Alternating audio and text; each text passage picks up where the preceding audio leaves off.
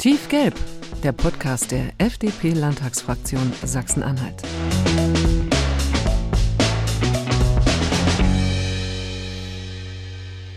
Herzlich willkommen beim Podcast Tiefgelb der FDP-Fraktion des Landes Sachsen-Anhalt.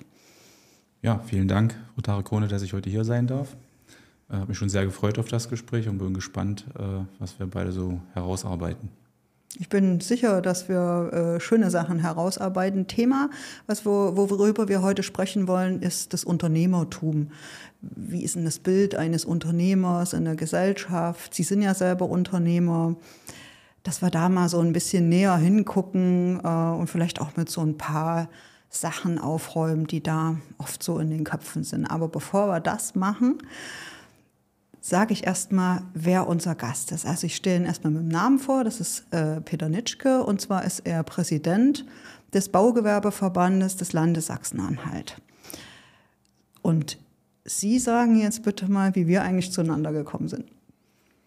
Ja, die, die, die lange Geschichte oder die Kurzversion. Ich halte mich mal bei der Kurzversion. Ähm, ja, also ähm, vom Beruf her oder ähm, die Firma, die ich vertrete, ist die Stilos 20 GmbH und wir sind Bäderbauer und kommen eigentlich ursprünglich ähm, aus dem Fliesenbereich, also sind vom, von der Historie her Fliesenleger. Ähm, darüber war ich in der Innung unterwegs und ich habe das vorhin schon mal kurz erwähnt. Ähm, in der Innung war ich dann auch im Vorstand äh, als Schriftführer, weil meine damalige Firma die Firma Schreiber war und da war es naheliegend, dass ich Schriftführer bin. Und über diesen Weg bin ich dann letztendlich auch im Baugewerbeverband äh, gekommen und äh, dann auch final zum Präsidenten gewählt worden. Und äh, diese ehrenamtliche Funktion, die äh, bestreite ich jetzt. Und wir sind ja in sehr untriebigen Zeiten im Moment unterwegs und wir müssen halt auch schauen, dass wir als Verband für unsere Mitglieder Mehrwerte generieren und schaffen. Und da war es halt ähm, eine Aufgabe gewesen, Politik und Handwerk an einen Tisch zu bringen und in einem Art runden Tisch, das war der ursprüngliche Gedanke dahinter, in einen Dialog zu bringen. Und äh, so haben wir quasi den Energietalk aufgesetzt, von denen es jetzt mittlerweile zwei Veranstaltungen gab, der immer so gestrickt ist, dass äh, man jedem Politiker, zwei bis drei Politiker und eben auch zwei bis drei Handwerker entgegensetzt und die ins Gespräch, in den Dialog kommen lässt. Und so war es halt bei uns auch gewesen. Wir sind halt äh, am 2. Dezember. Am 1. Dezember, am 2. hat nämlich mein Mann Geburtstag. Am 1. Dezember, das genau, war. es hat äh, mächtig geschneit. Mächtig geschneit und wir haben auch, glaube ich, fußballmäßig an diesem Abend Richtig. nicht so super gut abgeschnitten. Richtig. Ähm, und äh, da hatten wir eigentlich äh, Frau Hüsken eingeladen, die konnte aber leider nicht, war verhindert und Frau Tarekone hat sie sehr gut vertreten. Ähm, das mit der Verhinderung war auf unserer Seite genauso. Also mein Unternehmer, der dort auftreten sollte, konnte auch nicht und ich bin kurzfristig eingesprungen. Also insofern kann man da fast von der Fügung sprechen, dass wir an diesem Abend zueinander äh, gefunden haben und äh, seither auch in einem guten Austausch sind. Ähm, dann im zweiten Energietalk, dann in Wernigerode wieder und ähm, jetzt halt hier bei diesem äh, Podcast. Worüber ich mich jetzt wirklich freue, also wir haben es ja jetzt gerade schon mal, Sie haben es ganz äh, kurz angesprochen, wie dieser Zufall uns im Prinzip in die Hände gespielt hat, dass wir, wir haben, glaube ich, ziemlich schnell gemerkt, dass wir so von der Denkweise relativ nah beieinander liegen. Ne? Und, ähm, und diese Chance, haben wir jetzt beide erkannt und haben gesagt, wir vertiefen die Gespräche. Ne? Und da, da gab es ja dann auch schon Gespräche nochmal bei Ihnen in der Firma, in dieser wunderschönen Firma, muss ich mal so ein bisschen schwärmen davon. Also sehr, sehr, das heißt nicht nur Steelhouse, das hat, wenn man reinkommt, schon Stil. Also das muss ich mal sagen, das ist ganz großartig. Danke. Und ähm, ja, und da sind wir so ins Gespräch gekommen über die Herausforderungen. Ne? Also wir sind ja, glaube ich, beide so Typen, die in Krisen eher Chancen sehen und ähm, Krisen eben auch lieber Herausforderungen nennen, weil ja daraus Gutes entstehen kann. Und da sind wir so ins Gespräch gekommen und haben nochmal dieses ganze Thema ähm, Unternehmer, wie locken wir junge Leute wieder, wie begeistern wir die wieder selber das anzupacken und Unternehmer sein zu wollen. Und auch das Thema, wie locken wir junge Leute wieder ins Handwerk? Also wie, wie können wir denen das plausibel machen, dass das einfach eine erfüllende Tätigkeit ist, wenn man da so ein Megabad dorthin ge, gebaut hat und der Kunde einen anstrahlt und sagt, das hätte jetzt keiner besser machen können. Also das sind doch so Momente, glaube ich, ähm, wo man einfach so ein Wohlgefühl aus dem Tag mitnehmen kann. Und da versuchen wir ja so ein bisschen, also Sie auch im, im Verband so ein bisschen herauszufinden, wie kriegen wir die Leute jetzt wieder begeistert dafür. Aber bevor wir da so ein bisschen näher drauf eingehen, äh, glaube ich, ist es, ich kenne sie jetzt schon und ich finde sie beeindruckend. Deswegen würde ich einfach nochmal bitten, nochmal ganz kurz zu erzählen, wie sie, sind Sie selber Unternehmer geworden? Wollten Sie es schon immer? Haben Sie immer als kleiner Junge schon geträumt? Also Pilot, Feuerwehrmann, das ist alles doof. Ich wäre Unternehmer. War das so oder was nee, gab es da? Eigentlich nee. gar nicht. Äh, kann auch nicht, weil ähm, ich bin, bin ich auch ein bisschen stolz drauf, ein Kind der DDR also 1974 geboren. Ähm, und ähm, da war Unternehmertum jetzt nicht unbedingt das Erstrebenswerte. Ja. Das, mhm. das ist schon so. Äh, wenn ich ehrlich bin, ich habe das vorhin schon mal erwähnt, habe ich bis vor zwei oder drei Wochen mir über das Unternehmersein und das Bild als solches tiefgründig keine Gedanken gemacht. Also typisch Unternehmer, einfach machen. Ja, also man, Na? ich habe jetzt so mal so echt mal so und habe echt darüber nachgedacht über die Fragen, mhm. die Sie mir gerade gestellt haben und da ist mir was aufgefallen. Ähm, also tatsächlich, es gab ja zu, zu dem Zeitpunkt, als ich so in der siebten, achten Klasse war, den polytechnischen Unterricht. Hm. Und äh, ich finde das nach wie vor eine tolle Geschichte und finde auch, das gehört in die heutige Zeit. Das war damals schon seiner Zeit voraus. Äh, man kam damals in die Betriebe und ich durfte damals äh, bei einem Polsterbetrieb arbeiten. Und das hat mich total fasziniert, äh, etwas zusammenzubauen, etwas, wo Leute nachher im Prinzip sehr lange Zeit was von haben. Und ähm, meine Eltern hatten zu dem Zeitpunkt ähm, zu Hause FDGB vermietet, äh, hatten hm. Bungalows hinten stehen FDGB gehabt. müssen wir vielleicht für die junge Generation jetzt auch nochmal erklären. Das war der Freie Deutsche Gewerkschaftsbund mhm. und der hat halt den damaligen Leuten auch äh, Ferienobjekte zur Verfügung gestellt. Und meine Eltern haben das damals vermietet äh, und da waren halt Bungalows und ich war mit meinem Vater mir sofort einig, also Polsterer, das ist was in der DDR, das kann man werden und wenn das mal gut läuft mit der Ausbildung und der Betrieb gut, dann könnte ich mich da vielleicht sogar selbstständig machen. Also tatsächlich tatsächlich diesen Gedanken. Okay. Selbst in der DDR gab es irgendwo mal zumindest an einem Armbrutstisch. Äh, jetzt nichts irgendwie mit großartig, aber das war so der Plan. Ich war dann noch ein bisschen später auch bei Harzer Uhren, also mit den Uhren, das hat mir jetzt überhaupt nicht gelegen. Also insofern fand ich das mit dem Polster schon gut. Ähm, als ich fertig war mit, mit der ganzen Schule, ähm, war ich zwar für den Sozialismus ausgebildet, aber der Staat war halt nicht mehr da. Hm. Ähm, und äh, so habe ich tatsächlich auch die Vorzüge dieses Landes kennenlernen dürfen. Ähm, wir hatten eine unheimlich freie Entwicklung. Wir konnten alles machen, tun, sein lassen. Ähm, also ich glaube, eigentlich ist meine Generation eine der, der Gewinner dieser, dieser, dieser Situation an sich. Also ich habe meine Lehre gemacht, bin Fliesenleger geworden, weil eben Polstern nicht mehr das Thema war, was denn anstand. Und ähm, bin dann irgendwann auch als Facharbeiter unterwegs gewesen und mich hat immer in erster Linie ähm, was ich immer gut fand, wenn ich irgendwo bei einem Lieferanten war, wenn ich gesehen habe, wie die Kundenberatung gemacht mhm. haben. Also wenn man sich quasi visionär von etwas unterhalten hat, was noch gar nicht da war. Zu der Zeit gab es noch nicht mal 3D-Planung. Also man hat dann angefangen, mit irgendwelchen Schiebebrettern da hin und her zu schieben. Und das habe ich immer so beobachtet und habe dann tatsächlich mal zu meiner Mutter gesagt, du pass mal auf, also wenn ich das hier mit dem Handwerk, mit dem Fliesenlegen, das ist ja nur keine Sache, die man vielleicht bis ins hohe Alter machen sollte. So kaufmännische Tätigkeit, das würde ich schon gut finden. Meine Mutter ermahnte mich damals gleich, sagte, du weißt aber, dass du in Mathe nicht so gut warst. Also das stimmte tatsächlich. Ähm, ich, man kann alles lernen. So, ähm, also Knoten platzt bei solchen Menschen wie mir halt spät. Das war halt tatsächlich so. Und ähm, nach zehn Jahren, als ich in der Firma dort, ähm, ähm, in der alten Firma, wo ich gelernt habe, meinte ich irgendwas mal verändern zu müssen und habe halt Ebert Schreiber kennengelernt. Äh, für mich ein Mensch, ähm, man kann das vielleicht plakativ machen. Ich kam zur Tür rein, habe ihn dort sitzen sehen an seinem Tisch ähm, äh, in unserer Firma und habe sofort gespürt, das erste Mal in meinem Leben habe ich einen Menschen gesehen, der Charisma hatte. Also äh, der einen gefesselt hat. Äh, wo ich gesagt habe, für den willst du arbeiten. So, und, jetzt gehe ich dort hm? ganz kurz rein. Ich kenne die Geschichte, habe damals Gänsehaut gekriegt, krieg sie wieder. Ja, sehen Sie.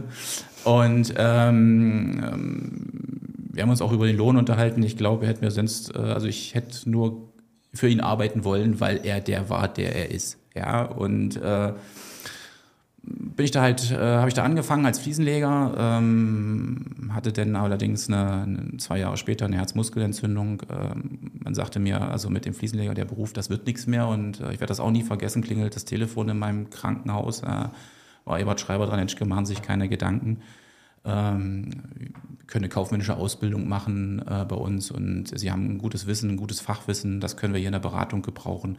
äh, wollen sie das machen. Und insofern brauchte ich in dem Moment mir über meine, meine Arbeit keine Gedanken machen. Also volle Fokus auf Genesung äh, und äh, vorwärts. Habe dann nochmal eine, eine Ausbildung zum Kaufmann gemacht. Und dann war ich zumindest erstmal in der kaufmännischen Schiene mit einem gewissen fachlichen Hintergrund. Und wiederum ein paar Jahre später, äh, Unternehmen stand ohne Nachfolger da, wurde ich gefragt, willst du es machen oder wollen Sie es machen, sagte er damals noch, wir waren noch per Sie. Und es war keine Entscheidung von fünf Minuten, dass ich Ja gesagt habe. Ach, innerhalb von fünf Minuten ist dir Ja. gefallen. Okay. Ich hatte nur eine, eine, eine, eine, eine Prämisse noch zu erfüllen, die war, das war meine, äh, ja, meine, äh, meine ja, Voraussetzung. Ich habe äh, eine unheimlich tolle Frau. Seit 1997 gehen wir gemeinsam durchs Leben. Und ich wollte sie mitnehmen, weil eins war mir klar, wenn man im mittelständischen Handwerkunternehmen ist, dann funktioniert es nur mit klassisch gesehen zwischen Mann und Frau. Also das heißt, äh, sie musste ihren Job, sie war Rechtsanwaltsfachangestellte, ähm, aufgeben. Oder das war mir klar, das war ihr klar und sie musste halt zu uns kommen als Buchhaltung, Prokura halt in dem Sinne. Und das wollte ich erst vorher mit ihr klären. Also insofern war es dann nicht fünf Minuten, sondern eine Nacht gewesen, halt vielleicht im weitesten Sinne. Aber für uns beide war das, wir haben das als Chance gesehen, ähm, sind dann diesen Weg gegangen, der, das muss man auch sagen, zwischenzeitlich sehr steinig war. Ähm, aber so bin ich Unternehmer geworden halt am, am Ende. Und was vielleicht auch mit reinspielt, sind Vorbilder. Das ist auch ganz wichtig. Also Vorbild Ebert Schreiber habe ich auf jeden Fall jetzt schon erwähnt, aber muss auch meine Brüder dazu nennen. Das gehört auch ein Stück weit mit dazu. Ähm, muss vielleicht wissen, dass, ähm, das sage ich mal so ein bisschen plakativ, also meine Eltern haben es fertig gekriegt, in, in drei Jahrzehnten jeweils einen Sohn in die Welt zu setzen. Also 57, 62, 74. Ich selbst sage immer, der 74er Jahrgang ist der beste, weil sind wir auch Fußballweltmeister geworden. Ja. ähm, aber, ähm, und die DDR hat die BRD geschlagen, war auch nicht schlecht. Also es gab viele gute Sachen bei der ganzen Geschichte. Ähm, und äh, was aber diese Generation, deswegen habe ich die Jahreszahlen jetzt genannt, äh, was mir da so äh, wirklich riesigen Respekt nach wie vor abhandelt, ist der, dass ja diese Generation in einem ganz anderen Gesellschaftssystem groß geworden ist, ausgebildet wurde, da auch schon teilweise seine, ähm, seinen Lebensweg gefunden hatte und dann sozusagen über Nacht äh, in einer Wendeaktion äh, im Prinzip oder in einer Wende finde ja auch immer, wir Ostdeutschen sollten uns den Begriff Wende mal schützen lassen, wäre vielleicht auch mal nicht verkehrt, ähm, im Prinzip ihren Lebensweg komplett umstellen mussten. Ja, ja? und äh, das hat diese Generation hinbegriffen. Man muss wissen, dass meine beiden Brüder 1990 eine Heizungssanitärfirma gegründet hatten und äh, die auch äh, dann später an getrennten Wegen sicherlich auch unterschiedlich weiter betrieben haben. Aber äh, ich fand das unheimlich toll, Anfang der 90er Jahre wieder etwas entstanden ist, wie wie, wie äh, plötzlich die Autoflotten immer größer wurden, die Aufträge immer größer wurden, eine unheimliche Aufbruchstimmung im Volk war, ähm, jetzt endlich ähm, mit der neuen Währung halt auch das sich, sich zu verwirklichen halt. Also das war in der Zeit, auch wenn viel Wildwuchs da war, aus meinem Dafürhalten sehr viel äh, Kraft in der, in der Gesellschaft halt auch drin und eigentlich pures Unternehmertum, wenn man so will, in vielfältiger Form was natürlich auch viel Wildwuchs vorgetrieben hat, aber ein Stück weit von dem, was damals in uns war, das brauchen wir heute wieder. Das klingt jetzt alles, also diese, diese Aufbruchstimmung, diese, diese, diese Kraft, das ist ganz, ein ganz wunderbares Bild. Aber im Moment nehmen wir doch irgendwie so ein, also ich nehme das auf jeden Fall wahr, so, ein, so, ein, so eine gewisse Zurückhaltung ähm, Unternehmern gegenüber wahr. Also wenn ich da mal reinhöre, auch in, in Sendungen, ähm, nehmen wir mal einen Tatort jetzt. Also ich glaube, da, da gibt es eine ganz gute Recherche dazu, also zum Thema Tat und, und Unternehmer. Ähm, was nehmen Sie denn wahr, wie, wie jetzt im Moment ein Unternehmer in der Gesellschaft so verortet ist? Also wie, was, was, ne, was hören Sie, sehen Sie, was nehmen Sie da wahr? Ich glaube, äh, man muss das vielleicht auch hier unterscheiden zwischen gefühlt und tatsächlich. Ja. Ja, also gefühlt ist es natürlich so, ich muss da ganz ehrlich sein, da hat mich mein Geschäftsführer im Baugewerbeverband der Töpfer draufgebracht. Ähm, wenn man den Tatort betrachtet, ist es tatsächlich so, ich habe das auch mal ein bisschen noch recherchiert, das stimmt tatsächlich, äh, in den letzten zehn Jahren äh, waren 140 Tatorte, wo Unternehmer wohl letzten Endes immer die Bösen waren, also in unterschiedlichster Form. Ja, und das im öffentlichen rechtlichen ähm, Fernsehen. Also hm. ähm, das ist keine schöne Quote halt letzten Endes mhm. halt. Es ist sicherlich so, dass, ähm, dass es immer auch überall schwarze Schafe gibt, halt letzten Endes. Das, mhm. das mag so sein, aber ich kenne auch eine Vielzahl von Unternehmern und ich glaube, der überwiegende, massiv überwiegende größte Teil äh, kann es sich gar nicht leisten und will es auch nicht, hat also einen, hat einen moralischen Wertekompass, der, der, der super gut ist und der sich überhaupt nicht leisten kann, seine, seine, seine, seine Angestellten schlecht zu behandeln. Das wollte ja. ich damit sagen. Ähm, wir sind in Sachsen-Anhalt zumindest sehr mittelständisch geprägt, was bedeutet, die Unternehmen sind alle sehr familiär strukturiert und ähm, ich muss selber mal aufpassen, wenn ich sage, ich äh, fahre nach Hause, dann sagt meine Frau, nee, nee, du fährst jetzt in Betrieb. Also die, für uns sind die, die Grenzen zwischen Zuhause und, und Betrieb halt sehr, sehr, sehr, sehr schwimmend und, und sehr fließend und von daher ähm, glaube ich, ist, ist, ist die, also wenn man jetzt nur den Tatort als, als Vorlage nimmt, jetzt nicht, nicht ganz richtig. Und ich glaube auch, ähm, dass, das der, dass, dass das in der Bevölkerung ähnlich auch ist. Man, man ähm, kommuniziert es vielleicht jetzt nur nicht so. Ähm, vielleicht auch die, die, die, der Blickwinkel, aus dem man guckt. Also wenn wir beide auf Unternehmer gucken, dann werden wir sagen, das ist was ganz Tolles. Hm. Wenn es mein guter Kumpel, äh, mit dem ich immer regelmäßig auch zum Fußball gehe und der tatsächlich auch, ich hoffe, das wird mir der eine oder andere verzeihen, auch ähm, äh, bei Verdi unterwegs ist, ähm, ähm, der guckt das halt mehr aus der, aus der linken Blickwinkel. Aber ich glaube, auch wenn wir beide unterwegs sind, ist auch immer ganz spannend, mache ich immer ganz gern, weil mich interessiert immer seine Sichtweise ja. und umgekehrt von seiner äh, genauso. Und äh, daraus entwickelt sich in der Regel ein gesunder Diskurs, der immer auf Respekt begründet ist. Und ich glaube, das ist was ganz Wichtiges. Egal aus welchem Blickwinkel man das sieht dass man das immer respektvoll macht. Und ähm, das müssen wir vielleicht mitunter auch noch lernen, auch gerade unter dem Einfluss von Social Media. Aber wie gesagt, von der Seite her. Ähm also halte ich für einen, für einen ganz, ganz wichtigen Gedanken. Also auch diese Bereitschaft quasi immer mitzubringen. Ähm, ich versetze mich jetzt einfach mal in mein Gegenüber. Ne? Mhm. Aus, wie, wie, wie denkt der das denn? Und, und warum denkt der das so? Und dann vielleicht auch mal staunend wahrzunehmen, habe ich mir überhaupt noch nie Gedanken drüber gemacht, ja, oder, mhm. oder habe das immer abgetan.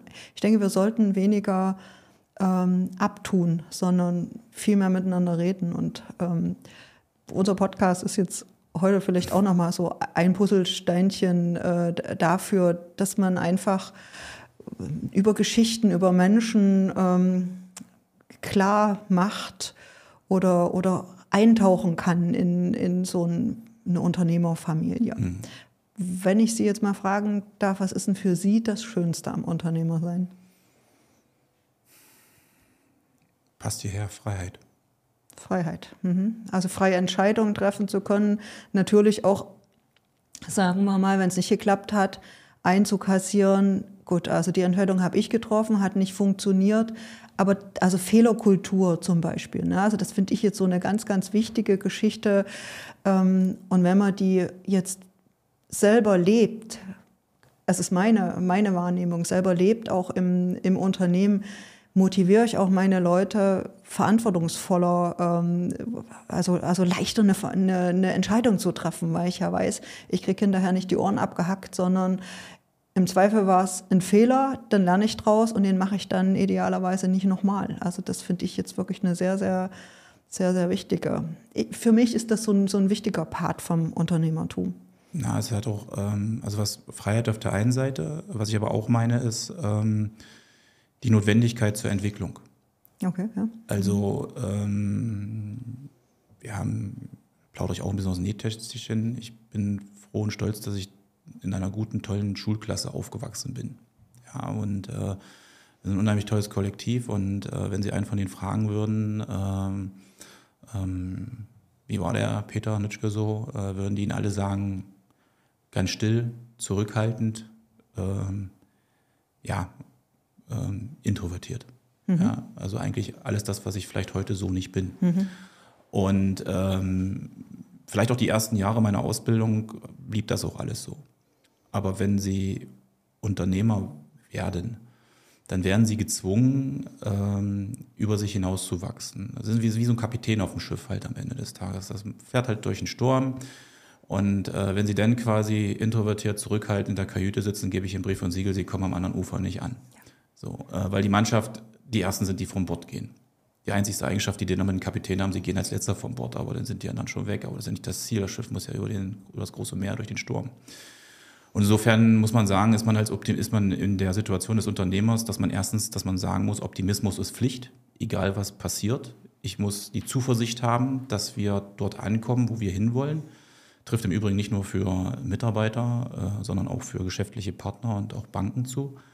Ähm, also wenn ich quasi äh, nicht diesen Optimismus, das ist keine, keine, also keine, wie soll ich sagen, keine Utopie, sondern wenn ich derjenige bin, der weiß, wie man das, wie man das, die Situation löst, ähm, ähm, dann setzt das auch Kommunikation, Notwendigkeit zur sprachlichen Entwicklung voraus. Ja. Ähm, und insofern hat mir das alles, was ich heute kann, nicht äh, irgendjemand in der Schule beigebracht, sondern eigentlich das Unternehmertum und das Leben schlechthin. Und dann wird man auch freier in vielen Sachen, dass man relativ relaxed äh, gewisse Aussagen tätigen kann und das, was im Gehirn passiert, deswegen ist dieser Podcast für mich auch heute eine kleine Prüfung, ähm, reflektiert ähm, nach außen bringen kann. Und das wäre ich definitiv nicht, ähm, wenn ich nicht mir ein Herz gefasst hätte und in diesen fünf Minuten damals gesagt hätte, ich mache das nicht. Ich würde wahrscheinlich immer noch meine Fliesen an die Wand kleben. Ist auch nicht schlimm. Hätte ich auch mit Geld verdient. Würde vielleicht ein bisschen ruhiger leben. Das mag vielleicht ja. auch sein. Aber dieses ruhige Leben, ähm, das kann man vielleicht auch mit Goethes Faust ein bisschen spiegeln. Werde ich mich auf ein Vollbett legen, würde ich der Teufel holen oder irgendwie so sinngemäß war das. Da, da steckt auch viel von dem drin. Also ich muss mich bewegen. Wenn ich mich nicht bewege dann, äh, und, und, und gestalte, dann ist das Unternehmen nicht erfolgreich, dann kriegen die Kunden keine Bäder gebaut, meine Mitarbeiter kriegen ihren Lohn nicht bezahlt und so weiter und so fort. Also ich bin derjenige, der sich bewegen muss. Und das ist das, was ich an Unternehmertum schütze. Im Übrigen stand ich vor einigen, einiger Zeit mal vor der Frage, ähm, das Unternehmen zu verkaufen. Okay. Ähm, ich kann es nicht. Weil ich werde dann nicht mehr Unternehmer. Also zumindest nicht in dem, was ich heute mache, weil das ist mein, meine, äh, meine Familie, mein, mein, mein, mein Ding. Und ähm, ja, insofern äh, äh, kann man denn vielleicht auch nicht anders. Ja, aber da, da ist doch schon ganz viel gesagt. Also da steckt so viel Herzblut drin, also so viel auch die Reflexion der, der eigenen Entwicklung, plus alles das, äh, was dann auch am Positiven zurückkommt, schöner kann man ja Unternehmer gar nicht beschreiben. Mhm. Wir haben hier vier Umschläge liegen und da drin sind Zitate versteckt. Mhm. Also ich denke mal, wir könnten jetzt hier natürlich noch stundenlang weiter plaudern über das Unternehmertum, aber vielleicht äh, bringen uns diese Zitate jetzt auch noch mal auf einen bestimmten Fokus. Mögen mhm. Sie einfach mal Ihr Glück versuchen ich bin ein Kind der Mitte. Äh, soll ich oder wollen Sie? Nee, Sie. nee, Sie. Na, das passt ja. Also, Erfolg ist die Fähigkeit, von einem Misserfolg zum anderen zu gehen, ohne seine Begeisterung zu verlieren. Winston Churchill. Ähm, Was fällt Ihnen da spontan dazu ein? Kurz überlegen. Also erstmal ist ganz wichtig Begeisterung. Ja. Ähm, das, also Begeisterung ist ja, ähm, ohne Begeisterung würde ja nichts funktionieren. Ja. Ja also das fängt äh, in der Partnerschaft halt an. Also wenn ich mich für meine Frau begeistere, ja, und das erhalte, ähm, dann, dann geht's mir halt gut äh, und ähm, auch meinem Umfeld geht's gut. Also von daher ist Begeisterung was ganz Wichtiges. Ähm, Misserfolg, ähm, hat man ja immer wieder in vielfältiger Form halt, ja. Also vielleicht, um es plakativ zu machen, sieht man es ja gerade bei der Fußballnationalmannschaft, ja. Also ähm, ähm die müssen sich auch mal wieder neu begeistern, da 90 Minuten auf den Platz zu rennen und versuchen, Tore zu schießen. Ähm, ich glaube, das ist ganz wichtig, dass man, dass man diese Fähigkeit besitzt, auch gerade im Unternehmertum. Ähm, das weiß ich aus eigener Erfahrung, äh, um sein Umfeld auch zu motivieren, am Ball zu bleiben.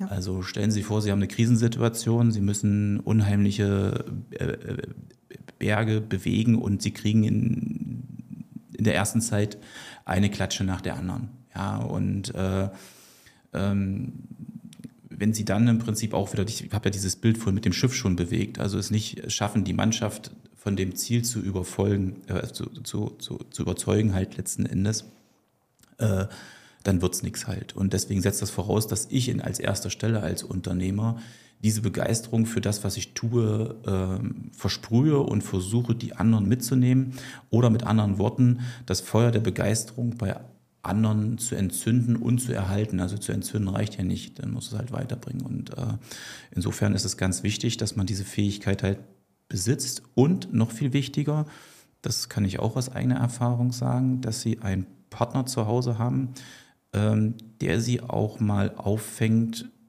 weil also es wäre ja eine, eine, Form von Utopie, wenn man sagen müsste, der Unternehmer hat permanent, also er nimmt ja schon irgendwas. Ja, also wenn der permanent begeistert ist, um irgendwelche Schläge zu kriegen. Also der wird auch mal abends nach Hause kommen und wird sagen, ey, ich habe so die Schnauze voll. Ja, also wirklich, äh, ich will einfach nicht mehr. Und wenn Sie dann einen Partner zu Hause haben, der sagt, ja, hast recht, äh, dann können Sie das mit der Begeisterung am nächsten Tag vergessen.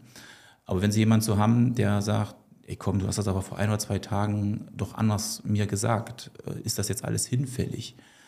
Ähm, dann fängt man an nachzudenken und dann wird quasi dieses eigene Runterziehen aufgehalten. Also deswegen ähm, ist es ganz wichtig, halt in, als Unternehmer in einer guten Partnerschaft zu leben.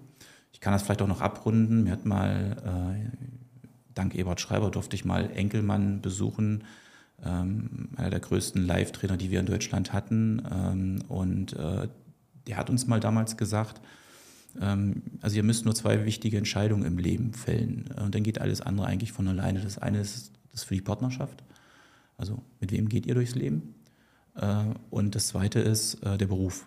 Und wenn ihr da zweimal richtig liegt, dann ist alles gut. Und äh, insofern trifft das hier auch zu. Also wenn man halt ähm, sich für einen tollen Job entschieden hat, unternehmerisch unterwegs ist, wird man Krisen ähm, auf jeden Fall erleben. Und wenn man dann nach Hause kommt und sagt, ich habe keinen Bock mehr und eine Frau zu Hause sitzen hat oder halt Partner, um, ich, ich, muss jetzt aufpassen, dass ich mich nicht vergendere hier nachher am Ende des Tages. Also lassen wir es mal bei Partner äh, stehen halt letzten Endes in beider Form. Wenn Sie dann jemanden zu Hause haben, der Ihnen quasi sozusagen sagt, komm hier Spiegel, ähm, wir wollten doch das erreichen und jetzt bleib auf Kurs, ähm, dann, dann, ähm, dann ist das ganz wichtig. Ja? Und insofern passt dieses, dieses Zitat von Churchill hier sehr gut. Äh, Sie haben das jetzt äh, mit der Partnerschaft noch so ein bisschen ähm, ausge, also erzählt. Ähm, jetzt komme ich mal auf diese, diesen anderen ähm, Tipp zurück, richtig liegen bei der Berufswahl. Mhm. Das ist ja so, ein, so, eine ganz, ganz wichtige Geschichte. Also ich kann das 100 Prozent unterschreiben. Alles, was, was ich bislang machen durfte, das hat einfach unglaublich Spaß gemacht. Das heißt nicht, dass ich was nehme und äh, jeden Tag da auf Wolke 7 äh, schwebe, aber insgesamt ist halt so diese nicht faule Zufriedenheit, sondern Zufriedenheit, das, das da auch zu wuppen, was man da so an Aufgaben kriegt. Ich mache das auch unheimlich gern. Ähm, und wir haben ja jetzt ähm, auch schon öfter darüber gesprochen und, und stehen ja vor der Herausforderung, oder, oder wollen es vielleicht auch anderen Menschen ermöglichen, genau dieses Glücksgefühl für sich zu erschließen, sprich den richtigen Beruf zu, zu wählen. Viele Berufe im Handwerk sind ja so ein bisschen, ja, hat ja irgendwie gerade für die Sekundarschule gereicht und äh, und Handwerk, es müssen alle irgendwie Abitur machen und, und, und, und studieren, was ich jetzt nicht absolut nicht schlecht reden will. Das, es muss nur einfach zu dem Menschen passen. Ansonsten wird er nicht glücklich, wenn ich das Falsche studiert habe oder vielleicht eher so ein Typ bin, der so haptisch unterwegs ist und der absolut oder, oder kreativ, mega kreativ ist ne, und das aber umsetzt in tolle Tische oder was weiß ich denn, was man sich alles noch Schönes ausdenken kann. Wie schaffen wir das? Was haben Sie da so für Ideen, wie, wie man jungen Leuten diese äh, ins Handwerk, junge Leute ins Handwerk locken kann, also aber geeignete junge Leute ins Handwerk locken kann, damit die eben, jetzt sage ich am Ende des Tages, glücklich nach Hause gehen? Das ist ein sehr breites Feld. Ähm, da könnte man, glaube ich, mehrere Podcasts drüber machen. Ähm, aber ähm, in erster Linie, glaube ich, kann man das vielleicht auch runterbrechen auf erstmal zwei Punkte, so ganz ähm, banal. Ähm, zum einen ist es so, dass ähm, ich glaube, wir Handwerker müssen selber auch äh, von, unserem, von unserem Thema halt auch überzeugt sein. Also äh, wir müssen halt äh, von den tollen Sachen, äh, über die vielen Möglichkeiten, Medien, Social Media, das machen einige Handwerker schon wirklich sehr gut. Äh, wir müssen halt ähm, das Feuer der Begeisterung auch förmlich versprühen. Das fehlt mir ehrlich immer noch so ein bisschen. Ähm, äh, also wir müssen versuchen, die jungen Leute davon zu begeistern, ähm, warum es toll ist, ein Bad zu bauen, einen Tisch zu bauen. Also da, da haben wir auch selber bestimmt noch ein bisschen Nachholbedarf auch. Ähm, oft genug höre ich dann auch, ähm, naja, die jungen Leute, die da von der Schule kommen, die haben jetzt halt nicht die Ausbildung und ich muss mich noch um die, ähm, um, um die äh, ja, Art und Weise, wie man Berichtshefte schreibt, auch noch selber kümmern. Das ist tatsächlich auch so, das habe ich auch erlebt, aber nichtsdestotrotz sind die jungen Leute ja da. So, und da brauchen wir auch noch selber ganz viel Kraft auch, äh, so würde ich das auch wirklich sagen, das zu tun, also zu begeistern. Äh, es gibt auch tolle Modelle in Sachsen-Anhalt tatsächlich, das kann ich bestätigen. Also bei uns im Harz, die äh, Praktikumslotsen sind da für mich ein Erfolgsmodell. Also bei uns ist tatsächlich so, wir haben da ähm, ja, ähm, in den ersten Jahren, bevor die überhaupt in die, Schule, in, die, in, die, in die Ausbildung gehen, haben wir die in der Ferienarbeit. Das wird ja jetzt auch über die Handwerkskammer mit der Praktikumsprämie ja. auch mhm. äh, begleitet. Das ist etwas, das ist für mich ein Erfolgsmodell, absolut. Da haben wir äh, letztes Jahr zwei Lehrlinge akquirieren können, dieses Jahr sogar drei Lehrlinge und vor allen Dingen bei den drei Lehrlingen, die kommen aus unterschiedlichsten Bildungsebenen. Also einer von der Förderschule, eine ist auch von der normalen äh, Sekundarschule und einer äh, sogar vom Gymnasium. Also dass das möglich ist, äh, haben wir zumindest für dieses Jahr auch bewiesen. Muss man natürlich auch aktiv sein und sich mit den einzelnen Programmen auch befassen. Also in erster Linie erstmal Selbstaktivist also aktiv als, als handwerklicher Unternehmer werden. Ähm, Im Übrigen auch für mich eher, äh, ich hoffe, dass ich da jetzt kein, nicht despektierlich klinge, aber für mich der entscheidende Weg für Fachkräfte zu sorgen. Also äh, erstmal auf die eigenen, ähm, ähm, auf den eigenen Input zu vertrauen, ja. Äh, und da alles zu nutzen, was geht. Innungen, Kreishandwerkerschaften, baugewerbliche Verbände, ähm, der politische Schulterschluss mit den jeweiligen ähm, ähm, absolut wichtig. Ich, ich glaube aber auch, dass ähm, es vielleicht sogar so ist, dass wir uns um das Handwerk an sich überhaupt gar keine Sorgen machen müssen, in dahingehend, dass wir, ähm, dass wir nicht toll sind.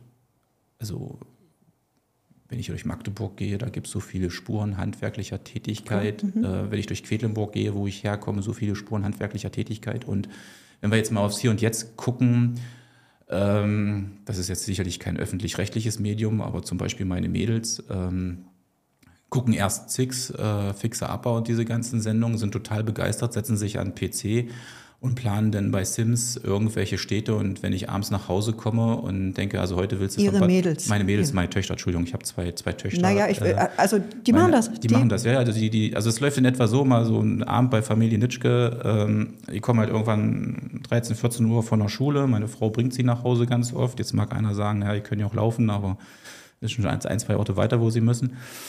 Und wenn die Schulaufgaben gemacht haben, hoffe ich zumindest, ähm, dann setzen die sich ähm, halt äh, bei Sims hin und entwerfen irgendwelche Häuser mit tollen Bädern drinne, mit tollen Fliesen. Ähm, ähm, ähm, auf Grundlage auch manchmal, das Gefühl habe ich, ich hoffe, dass es so ist, äh, weil sie am Tag zuvor irgendwo bei Fixer Upper irgendwelche Häuser gesehen haben und bauen die da halt nach. Und wenn ich dann abends nach Hause komme halt, ja, und denke, na, heute willst du von Badplanung nichts mehr wissen, äh, war heute alles auch ein bisschen viel und so. Und dann muss ich mir immer noch die Häuser und die Bäder nochmal angucken, wie toll das denn alles gewesen ist. Und äh, die sind 10 und äh, 13 und wenn äh, die dann bei uns in, in der Firma manchmal sind, ähm, dann fragen die mich auch schon mal, Papa, ist das Badplanungsprogramm frei? Und dann setzen die sich da hin und, und, ja und planen halt äh, da so ihre Bäder. Also, haben Sie schon mal eine Idee übernommen? Haben gesagt, da, da haben die jetzt mit einem ganz anderen Blickwinkel drauf geguckt? Äh, cool, äh, machig? Naja, das ist dann eine Frage der e-, Evolution halt tatsächlich. Also von meinen Kindern noch nicht, aber das fließt alles in meine Frau ein. Ah ja. Und äh, meine Frau bringt dann quasi sozusagen das in die Ausstellung mit ein. Wir haben jetzt eine Koje, die hätte ich mit Sicherheit so nie gebaut. Also man muss das auch so, also mal so, auch mal so aus dem Nähkästchen geplaudert. Also wenn ein Mann ein Bad plant, dann ja. stehen Sie dort ein Bad mit einem Waschbecken, einem Badmöbel, einem WC zweckmäßig fertig aus Ende. Ja. Wenn das eine Frau macht, ja. äh, dann ist da noch ein Blumenstrauß in der Ecke und eine Blumenvase und ein Handtuch und so weiter und so fort. Und Sie müssen aufpassen, dass Sie den Wasserhahn noch erkennen, den Sie ja verkaufen wollen. Ähm, es sieht aber alles viel schicker und schöner aus. Und genauso ist das auch bei, bei Kojen. Das ist übrigens auch bei großen Ausstellungen so. Sie erkennen ganz genau, welche Ausstellung von einem Mann designt ist und welche von, einem Frau, von einer Frau. Also die von Ja, aber Frau ist das, ist das ist auch so schöner. Thema Kundenansprache? Merkt man das auch dann, äh, wenn da eine Frau durch die Ausstellung geht? Nimmt die das Frauenbad oder bleibt die da stehen und der Mann am funktionalen Bad? Naja, also dadurch, dass wir jetzt, sage ich mal, jetzt nicht unbedingt Badkojen aus unterschiedlicher Richtung jetzt haben, außer jetzt in dem einen Fall, äh, habe ich das jetzt so noch nicht beleuchtet. Aber es ist, wenn wir Bäder planen, schon so. Also äh, Frauen ähm, denken wirklich viel femininer und viel. Äh, Aber wer entscheidet denn am. Ende? Schatz, das Bad nehmen wir. Also das, das, das, Ersetzen sich da durch. es, es gibt zwei, zwei, zwei Philosophien dabei. Entweder ist es der, derjenige, der das Geld hat, tatsächlich, also der nachher am Ende des Tages die Sache bezahlt, oder aber äh, wer die Hosen anhat. Und das muss nicht immer derjenige sein, der das Geld hat. Also das ist dann, äh, das habe ich auch noch nicht so ganz rausgekriegt. Also man, es ist auch individuell, muss man sagen. Ne? Ähm, aber ähm, in der Sache gibt es da wirklich schon Unterschiede halt, ja. Und deswegen, was ich eigentlich ursprünglich sagen wollte, ist, dass das alles in uns steckt. Die, die Kunst ist, ähm, glaube ich, eher ähm, die, das, was wir es auch begreifen müssen, wie wir das aus den Menschen herauskitzeln. Ja. Übrigens bin ich der Meinung, dass wir, ähm, wie viele Millionen Einwohner haben wir in Deutschland? 80? 82, 83, so ungefähr. Mhm. Ich glaube, dass wir genauso viele Unternehmer bei uns in, im Land haben. Oh, Wissen Sie, wie ich darauf komme? nee. Warte mal, muss ich mal ein bisschen scrollen, damit ich das auf der, in der Reihenfolge hinkriege. Oh, das kriege ich auch mal hier im Kopf hin. Ähm, was ist eine Familie? Also wenn Sie eine Familie haben, haben Sie doch bestimmt ein oder zwei Autos zu Hause. Ja. Also bei mir im Unternehmen wäre das die Flotte. Sie müssen das alles mit Input versorgen, mit Diesel. Die Leute zu Hause müssen, äh, äh, sie brauchen dafür Geld, ist also Haushalt, Budgetplanung. Die Kinder müssen zur Schule, Weiterbildung, äh, Fortbildung. Äh, die müssen auch gesund sein, ein Stück weit Gesundheitspolitik müssen wir im Unternehmen ja auch machen halt in, in, in der Richtung. Ähm, am Ende des Jahres kommt das Finanzamt um die Ecke und will eine, eine Einkommensteuererklärung von Ihnen haben. Habe ich im Unternehmen auch. Also insofern, jeder, der eine Familie irgendwie betreibt, hat ein kleines Unternehmen zu Hause, ohne es per se zu wissen. Stimmt. Ja, und ähm, das ist so dieser Ansatz, den ich bei mir im Unternehmen verfolge. Wir sind da noch ganz in den Anfängen, aber mir geht es immer darum, äh, man macht sich immer oft Gedanken, wie kann das sein, dass äh, um ähm, 16 Uhr ist Feierabend, um 15.15 Uhr vielleicht noch ein, ein Eimer Kleber angerührt wird und dann wird die Hälfte nachher weggekippt. Also insofern glaube ich, ist es auch ganz wichtig, dass es uns gelingt, unsere eigenen Mitarbeiter mitzunehmen, also sorgsam mit Ressourcen umzugehen, weil sie müssen es ja zu Hause ja ohnehin tun. Also die werden sich auch kein Brot schmieren, was sie dann hinterher wegschmeißen halt letzten Endes. Also insofern ist dieses Unternehmertum tatsächlich, äh, wenn man es familiär betrachtet, sogar in vielen Menschen drinnen. Die Kunst, die wir einfach erkennen müssen, ist, wie kriegen wir das quasi ins Alltagsgeschäft übertragen halt äh, im wahrsten Sinne des Wortes. Ähm, das macht auch das Potenzial aus, was wir an Unternehmern haben. Stellen Sie sich mal vor, wir würden auf den Gedanken mal weiterdenken, ähm, was das auch für, für den einen oder anderen in politischer Sicht bedeuten würde, halt letzten Endes. Aber ähm, ich glaube, das ist ganz wichtig, dass man, dass man das begreift und dass die Menschen das auch selber begreifen. Jetzt gehe ich mal, gehe ich, nehme ich mal diesen, diesen kleinen Köder auf hier äh, im, im Politischen. Wir nehmen wahr, dass äh, viele Menschen genau das gerade gerne nicht machen. Also Verantwortung übernehmen. Und da will ich jetzt einfach mal fair sein und sagen, ähm, es ist eine so komplizierte Welt geworden, eine so, manchmal so unüberschaubar, was hängt womit zusammen. Dann kommen wir nochmal zu, zu Krisen, wie wir es am Anfang gesagt haben. Klar haben die Chancen, aber Krisen machen erstmal auch Angst. Ja, und, ähm, und da so, ein, so einen bestimmten Sicherheitsgedanken, den ja Menschen haben, ähm, äh, vielleicht mal zumindest wahrzunehmen oder mit in die Waagschale zu werfen und vielleicht eben auch für einen Fehler, für eine Fehlentscheidung nicht verantwortlich zu sein. Also der eine kann das, ja, weil wir eben, wo Fehlerkultur gelebt wird, ist es ja eben so, dass man sagt, dann lernst du jetzt was draus. Ja, aber der andere kann das vielleicht nicht, weil er eben, weil er das eben hasst, irgendwas falsch zu machen. Ich glaube, da, da, da läuft auch manchmal in der Schule so ein bisschen was falsch. Also wenn ich, äh, wenn ich sehe, ähm, in der Grundschule kriegen Kinder gesagt, nee, du hast aber hier äh, 17 Fehler gemacht. Ja, oder fünf oder was. Ich kann das auch rumdrehen und sagen, meine Fresse, guck mal, so und so viel Prozent ist schon richtig, da haben wir doch richtig mächtig was geschafft schon und den letzten Rest kriegt man jetzt auch noch hin. Also das würde ich mir wünschen, also so diesen Ansatz, damit wir eben einfach, damit es wieder normal ist zu sagen, ja, ist mal was daneben gegangen. Also was ich sagen will, ähm, ich nehme eine gesellschaftliche Entwicklung wahr, wo sich Menschen eher so aus dem Unternehmertum rausziehen.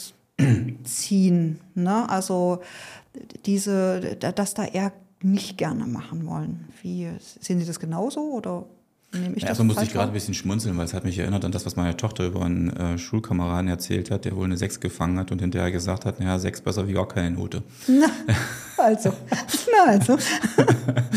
ähm, äh, ja, also ähm, ich glaube, das ist, das ist ein sehr, auch eine, eine sehr breite Geschichte halt, ähm, warum Menschen so drauf sind halt. Ähm, hatte auch vielleicht damit zu tun, dass viele eben nach der Wende sich etwas erarbeitet haben, wo sie vorher nie dran geglaubt haben. Und man dadurch natürlich auch ein, ich sag mal, ein Wohlstand, aber der sehr überschaubar ist, halt äh, sich erarbeitet hat halt irgendwo. Und man jetzt aber Angst hat, aus Gründen, die vielfältig sind, ähm, diesen Wohlstand wieder zu verlieren und gleichzeitig aber auch das Gefühl hat, man ich, ich erlebe das halt sehr häufig, wenn ich halt, ähm, habe das auch schon mehrmals gesagt, ähm, mit Kunden zusammenkomme. Also wenn sie so ein Bad aufmessen, dann war das so früher so gewesen, 15 Minuten Bad aufmessen und 15 Minuten nochmal Smalltalk, Kundenkontakt aufbauen und dann ist man wieder gefahren. Also wenn so ein Termin eine halbe Stunde, dreiviertel Stunde war das lang.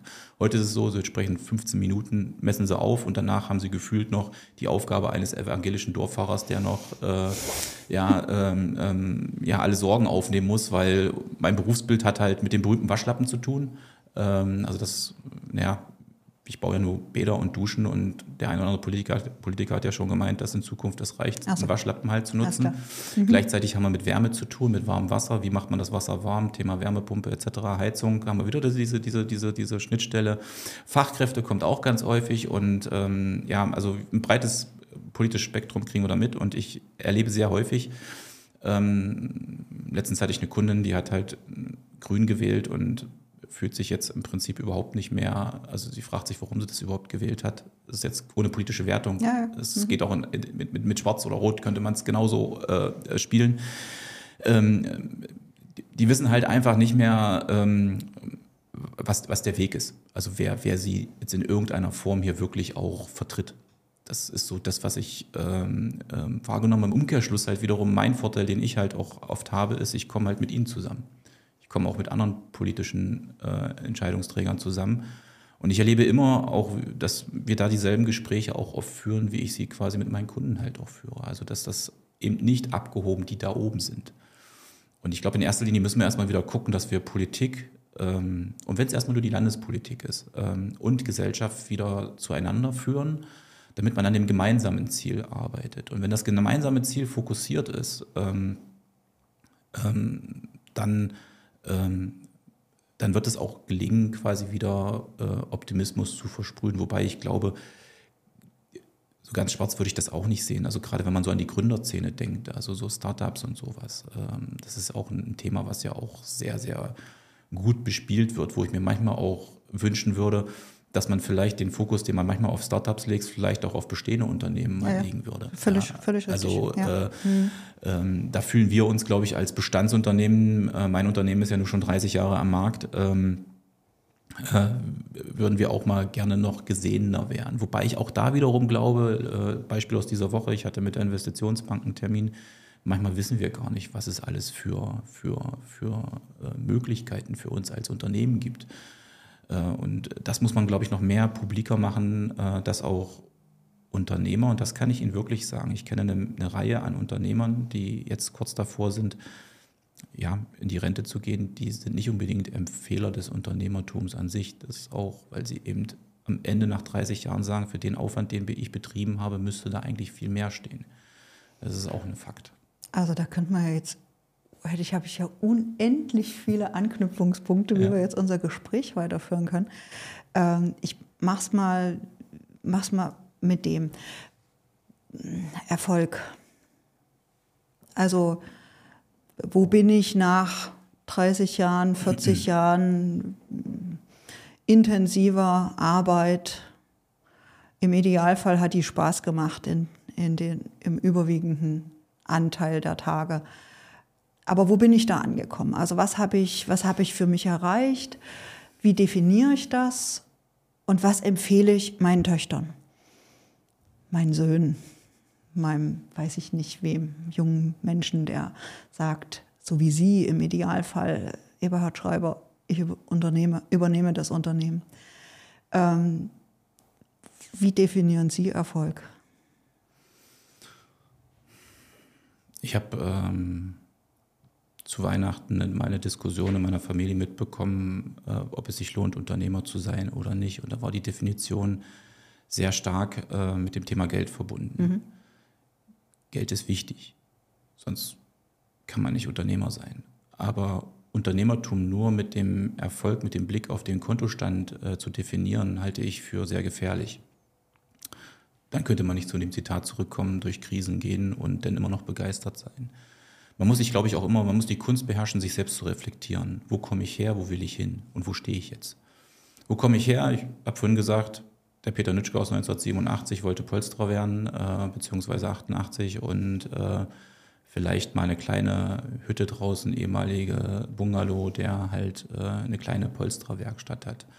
Ähm, mittlerweile bin ich Unternehmer mit 15 Mann und äh, ähm, ja, die Themen sind sehr herausfordernd und die mich auch selber jeden Tag zu einem noch besseren, denke ich doch, Menschen machen, äh, im Sinne von Entwicklung halt letzten Endes. Mhm. Und darauf habe ich auch Lust, noch mehr äh, zu entwickeln für die Zukunft. Und ich glaube, man muss es als großes Ganzes sehen. Ich glaube, dass der finanzielle Erfolg ab einem bestimmten Punkt äh, unausweichlich ist. Der, der, der ist, der, der ist halt der Bonus am, am Ende des Tages. Aber man muss an seiner eigenen Persönlichkeit arbeiten, denn nur wenn man Persönlichkeit hat, wenn man wahrgenommen wird, dann ist es die purste Form von Entwicklung. Und das ist, glaube ich, das, was Unternehmertum wirklich auch, äh, also wirkliches Unternehmertum herausarbeitet. Ähm, dass man an sich selber arbeitet, dass man als Person wächst und eine Persönlichkeit wird und Leute mitnimmt auf diesem Weg, auch mit erfolgreich zu sein. Und ähm, das muss man immer wieder reflektieren, muss auch gucken, da war ich gut, da war ich schlecht. Manchmal habe ich auch ehrlicherweise als Präsident des Baugewerbeverbandes mal eine Rede gehalten, wo ich abends im Bett gelegen habe und habe so gedacht, Alter, was hast du da für einen Stoß erzählt? Äh, andere haben mir hinterher gesagt, war gar nicht so schlecht. Also mhm. man hatte noch mal eine, selbst eine schlaflose Nacht danach, wo man sagt, Mann, warst du da jetzt wirklich, da warst du ja, also, du wolltest was sagen, kam gar nicht so rüber. Ähm, wobei ich das mit dem Präsidenten auch nicht überbewerte. Also das ist, äh, ich sehe mich eher als, als Bäderbauer. Aber ähm, all das, auch diese Präsidentschaft im Baugewerbeverband, wäre ich doch nie geworden, wenn ich äh, nicht diesen Unternehmerweg gegangen wäre. Und das alles, das verbuche ich als persönliche Erfolge. Auch der größte Erfolg, das muss ich mal wieder sagen, ich habe das mehrmals angeklungen, weil da bin ich total stolz, dass meine Familie quasi diesen ganzen äh, Zinnober mitmacht und hinter mir steht, ist auch ein Riesenerfolg, den, den viele andere vielleicht so nicht erfahren haben. Da gibt es verschiedene Beispiele sicherlich. Ähm, aber alles im Allen, glaube ich, bin ich mit mir selber im Reinen und das muss man sein und dann kann man von Erfolg reden. Klasse. Ähm, so, so mein, ich bin ja auch, sagen wir mal, habe ja auch ein, ein, kleines Unternehmen. Bevor ich mhm. Politikerin geworden bin, habe ich ja quasi auch als Wissenschaftlerin gearbeitet, aber hatte eben so ein, so ein kleines Unternehmen und ähm, habe mich da auch durchgekämpft, also so durch die erste Krise, wo ich mega nervös geworden bin. Und das merke ich heute, also wenn so, so ganz viel auf mich einstürmt, ich bin schon, ähm, also mich nervös zu kriegen, da muss eine Weile was passieren. Ne? Ich, ich, also ich gehe dann in den Funktionsmodus und sage, okay, was genau ist jetzt hier die Arbeitsaufgabe? Dann definiere ich natürlich schon ein Idealziel, wo ich hin möchte. Und dann gucke ich erstmal, dass ich loslaufe.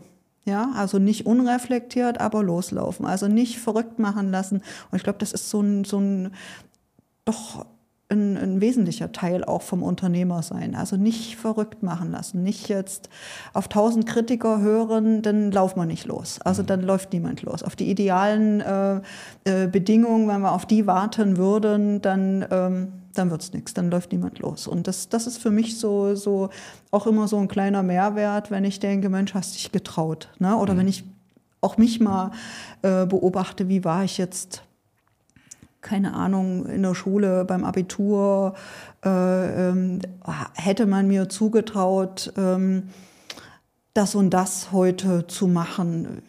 Was ich habe Blutdruck 180 gehabt, da ich erst mal im Plenarsaal gestanden habe, weil ich das auch ernst meine, was ich dort, äh, also die, die Aufgabe ernst nehme.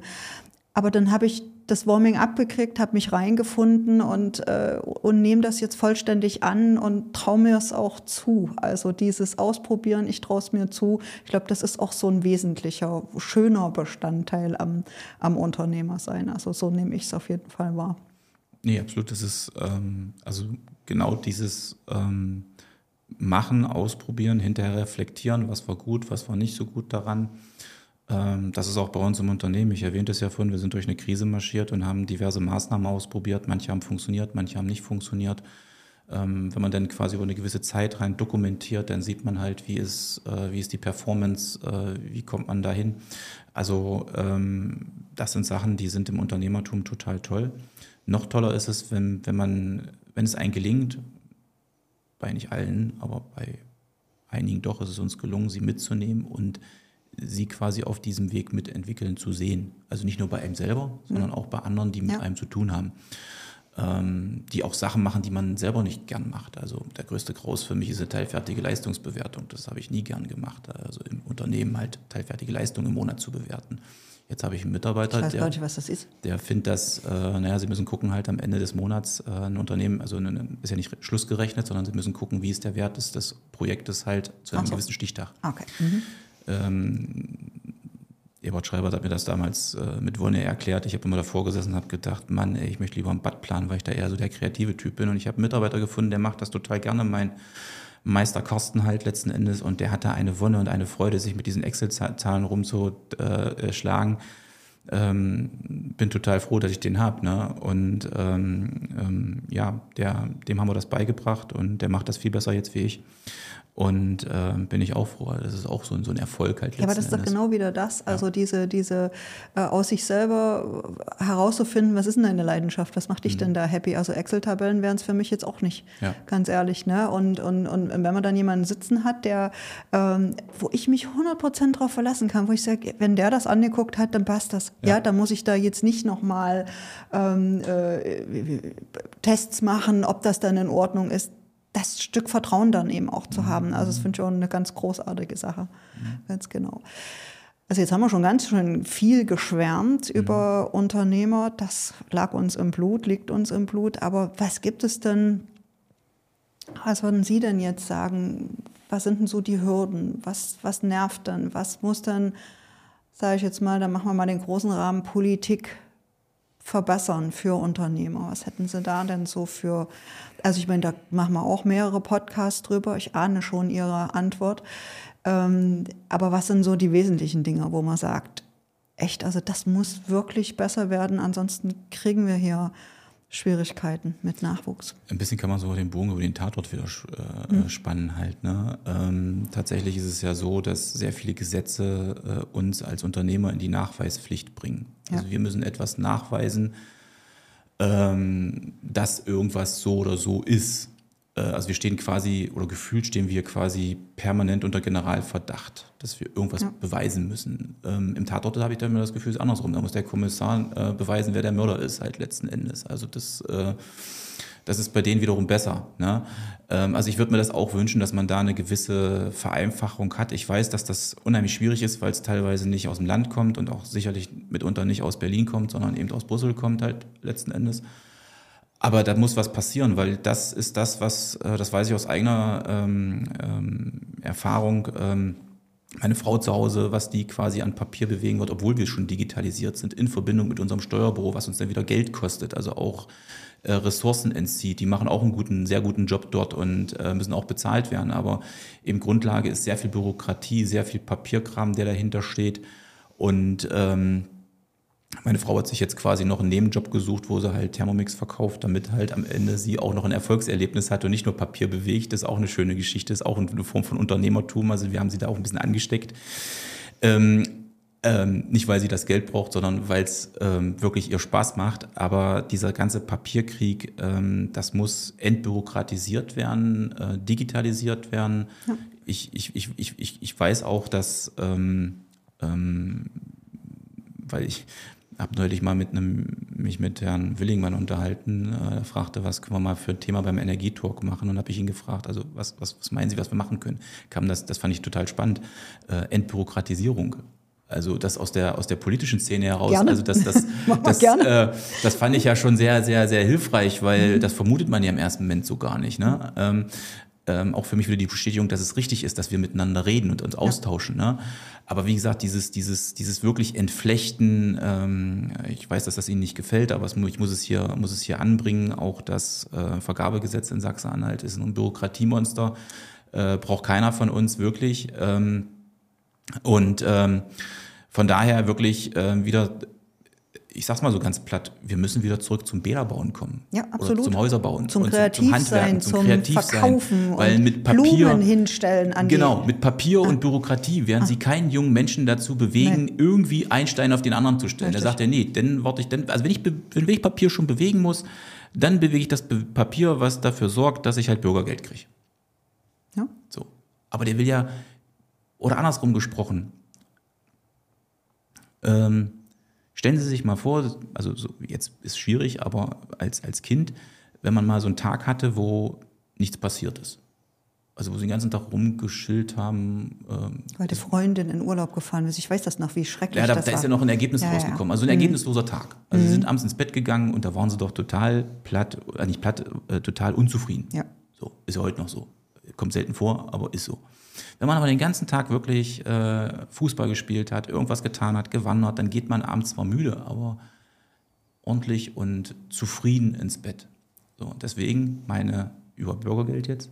Sehen wir zu, dass die alle unter Arbeit kommen, dass die richtig schaffen, dann sind die auch weit weg vom Burnout und wir haben äh, gesündere Menschen da draußen, zufriedenere Menschen und auch ganz wichtig dabei, es muss was im Portemonnaie hängen bleiben von, der, von ja. dem ganzen Kram, damit sie auch wissen, dass sich das gelohnt hat im Sinne von Geld.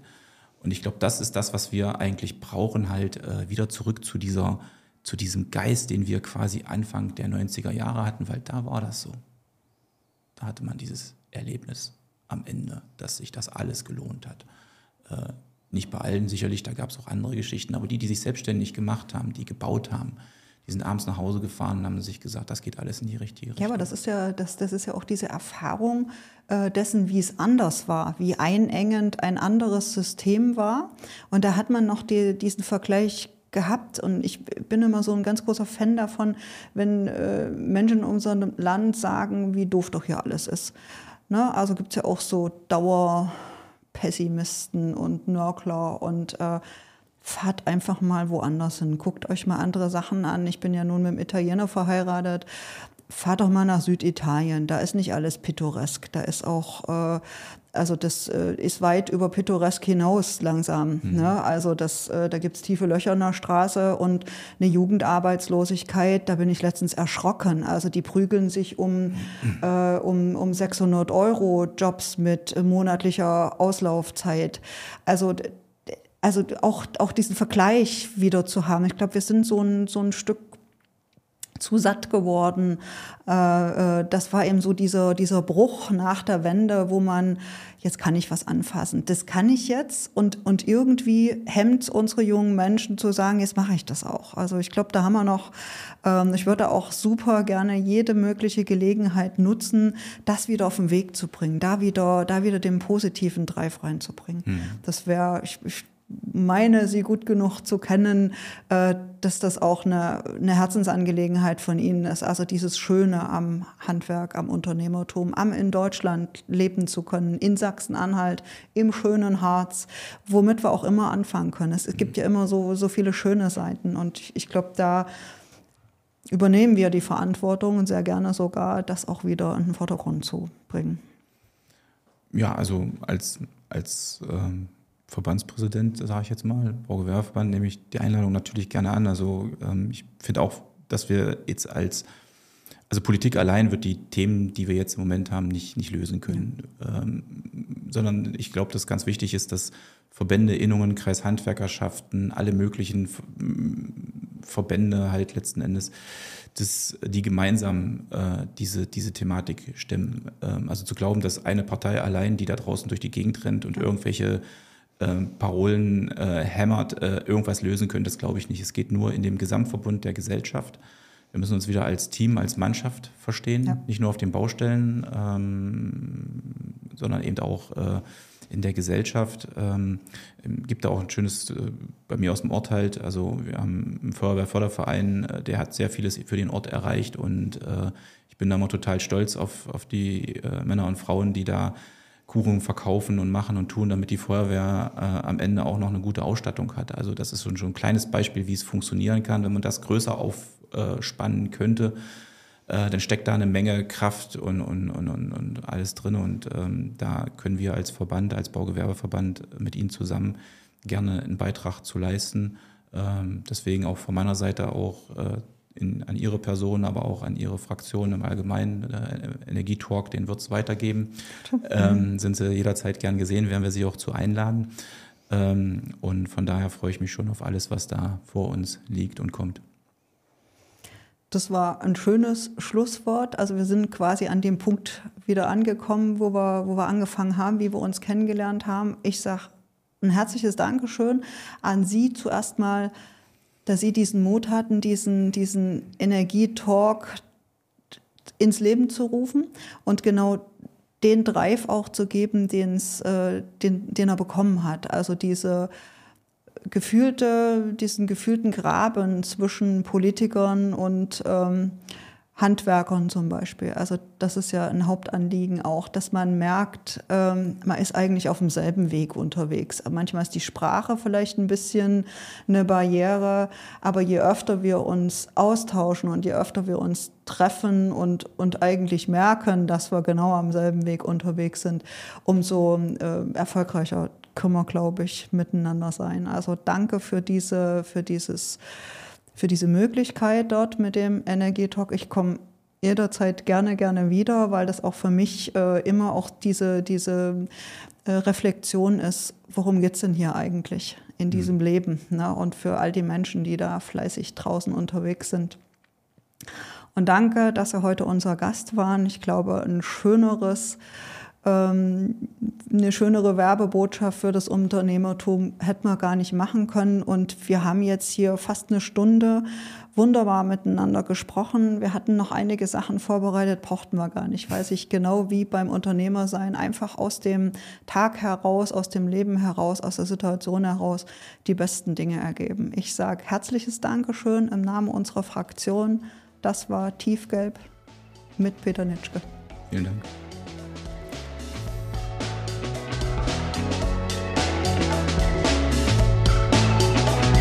Das war Tiefgelb, der Podcast der FDP-Landtagsfraktion Sachsen-Anhalt.